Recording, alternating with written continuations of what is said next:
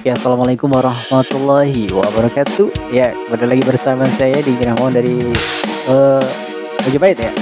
Kali ini kita akan membahas tentang banyaknya ya uh, orang-orang yang kebanyakan masalah gitu. Saya tuh di mana-mana itu banyak-banyak orang mengeluh itu. Seharusnya kan mengeluh itu tidak boleh kan. Kita harus bersyukur karena kehidupan ini itu adalah mutlak karena Allah Subhanahu wa taala.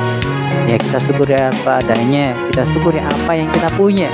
Jangan mengeluh, guys. Mengeluh itu tidak ada gunanya. Yang ada gunanya adalah kita harus terus berusaha, ya kan? Kita harus terus bagaimana kita tidak mengeluh kan? Ya, karena mengeluh itu timbul dari diri kita sendiri, guys. Ya kan?